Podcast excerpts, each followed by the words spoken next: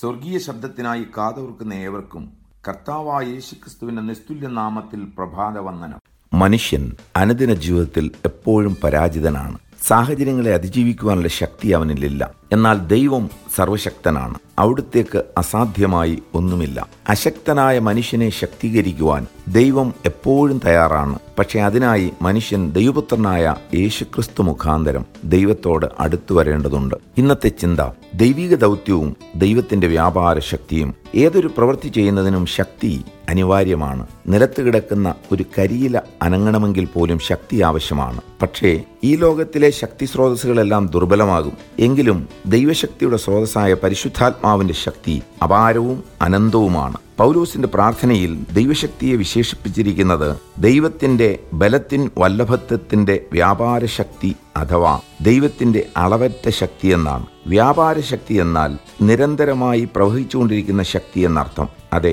ദൈവിക ദൗത്യം നിർവഹിക്കുവാൻ തയ്യാറാകുന്ന ഒരു വ്യക്തിക്ക് ദൈവം നൽകുന്നത് ഭൗമികമായ ശക്തിയല്ല ഉയരത്തിലെ അത്യന്ത ശക്തിയാണ്. ദൈവപരിജ്ഞാനത്താൽ നിറയപ്പെടുന്ന ഒരു ക്രിസ്തുവിശ്വാസി തന്റെ ഹൃദയദൃഷ്ടി പ്രകാശിക്കപ്പെടുമ്പോൾ മനുഷ്യവർഗത്തിന്റെ വീണ്ടെടുപ്പ് പൂർത്തീകരിക്കുന്നതിൽ തനിക്കും ഒരു പങ്കുണ്ടെന്നും ആ പങ്ക് നിർവഹിക്കുന്നതിലൂടെ നിത്യതയിൽ നിലനിൽക്കുന്ന പ്രതിഫലത്തിന് താൻ യോഗ്യനാകുമെന്നും തന്റെ പങ്ക് നിർവഹിക്കുവാൻ ദൈവം തന്നിൽ നൽകിയിട്ടുള്ള പരിശുദ്ധാത്മാവിന്റെ ശക്തി അതുല്യമാണെന്നും തിരിച്ചറിയും. ദൈവത്തിന്റെ വ്യാപാരശക്തിയുടെ ഏറ്റവും വലിയ തെളിവ് വെളിപ്പെട്ടത് കർത്താവായ യേശു ക്രിസ്തുവിന്റെ ഉയർത്തെഴുന്നേൽപ്പിലാകുന്നു. എഫ് ലേഖനം ഒന്നാം അധ്യായം ഇരുപത് മുതൽ ഇരുപത്തിമൂന്ന് വരെയുള്ള വാക്യങ്ങൾ. അങ്ങനെ അവിടുന്ന് ക്രിസ്തുവിലും വ്യാപരിച്ചു. അവിടുത്തെ മരിച്ചവരുടെ ഇടയിൽ നിന്നും ഉയർപ്പിക്കുകയും സ്വർഗത്തിൽ തന്റെ വലത്തുഭാഗത്ത് എല്ലാ വാഴ്ചയ്ക്കും അധികാരത്തിനും ശക്തിക്കും കർത്തൃത്വത്തിനും ഈ ലോകത്തിൽ മാത്രമല്ല വരുവാനുള്ളതിലും വിളിക്കപ്പെടുന്ന സകല നാമത്തിലും അത്യന്തം മീതെ ഇരുത്തുകയും സർവവും അവിടുത്തെ കാൽക്കീഴാക്കി വെച്ച് അവിടുത്തെ സർവത്തിനും മീതെ തലയാക്കി. എല്ലാറ്റിലും എല്ലാം നിറയ്ക്കുന്നവന്റെ നിറവായിരിക്കുന്ന അവിടുത്തെ ശരീരമായ സഭയ്ക്ക് കൊടുക്കുകയും ചെയ്തിരിക്കുന്നു. റോമൻ പടയാളികൾ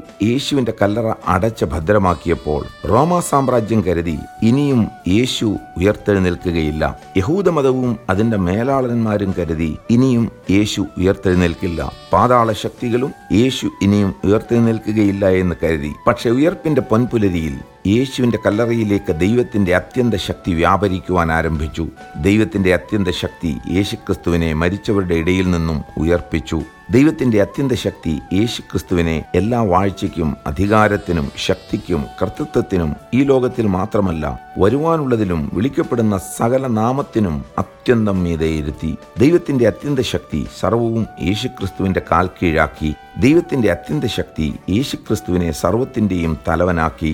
മാത്രമല്ല സർവത്തിന്റെയും തലവനായ യേശുക്രിസ്തുവിൽ വ്യാപരിക്കുന്ന ഈ അത്യന്ത ശക്തി ഇപ്പോൾ അവിടുത്തെ സഭയാം ശരീരത്തിലൂടെ നമുക്ക് ഓരോരുത്തർക്കും ലഭ്യമാണ്. കർത്താവിൽ പ്രിയരെ നാം ദുർബലരെന്ന് ലോകം പറയുമ്പോൾ നാം അത് വിശ്വസിക്കരുത്. നാം ദുർബലരെന്ന് പിശാജ് പറയുമ്പോൾ നാം അത് വിശ്വസിക്കരുത്. യേശുക്രിസ്തുവിൽ വിശ്വസിക്കുന്നവർ അത്യന്തം ശക്തരാണ്. എന്നെ കേൾക്കുന്ന നിങ്ങളിൽ ആരെങ്കിലും ആത്മീകമായി ക്ഷീണിച്ചവരും ബലമില്ലാത്തവരും ആകുന്നുവെങ്കിൽ നിങ്ങൾ ദൈവത്തോട് അത് സമ്മതിക്കുവാൻ തയ്യാറാകൂ. ദൈവം നിങ്ങളുടെ സ്ഥിതിക്ക് മാറ്റം വരുത്തും. മാനസാന്തരത്തോടെ ദൈവത്തോട് അടുത്തു വരുന്നവർക്ക് എപ്പോഴും പ്രത്യാശയ്ക്ക് വകയുണ്ട്. കാരണം അവിടുന്ന് ക്ഷീണിച്ചിരിക്കുന്നവന് ശക്തി നൽകുന്നു. ബലമില്ലാത്തവന് ബലം വർദ്ധിപ്പിക്കുന്നു. ബാല്യക്കാർ ക്ഷീണിച്ച് തളർന്നു പോകും. യൗവനക്കാരും ഇടറി വീഴും. എങ്കിലും യഹോവയെ കാത്തിരിക്കുന്നവർ ശക്തിയെ പുതുക്കും. അവർ കഴുകന്മാരെ പോലെ ചിറകടിച്ച് കയറും. അവർ തളർന്നു പോകാതെ ഓടുകയും ക്ഷീണിച്ചു പോകാതെ നടക്കുകയും ചെയ്യും. നമുക്ക് പ്രാർത്ഥിക്കാം. സ്വർഗീയ പിതാവേ അവിടുന്ന് ഞങ്ങളെ ഭരമേൽപ്പിച്ചിരിക്കുന്ന ദൗത്യം മഹത്തരമാണ്. അത് നിർവഹിക്കുവാൻ ഞങ്ങളിൽ ശക്തിയില്ല. അങ്ങയുടെ അത്യന്ത ശക്തി ഞങ്ങൾക്കായി ലഭ്യമാക്കുന്നതിന് നന്ദി. ശ്രോതാക്കളിൽ ആരെങ്കിലും അശക്തരും ബലഹീനരുമായിരിക്കുന്നുവെങ്കിൽ ഇന്നത്തെ വചനം അവർക്ക് ശക്തിയെ പുതുക്കുവാനുള്ള ദൂതാക്കി മാറ്റണമേ. യേശുക്രിസ്തുവിന്റെ നാമത്തിൽ തന്നെ. ആമേൻ.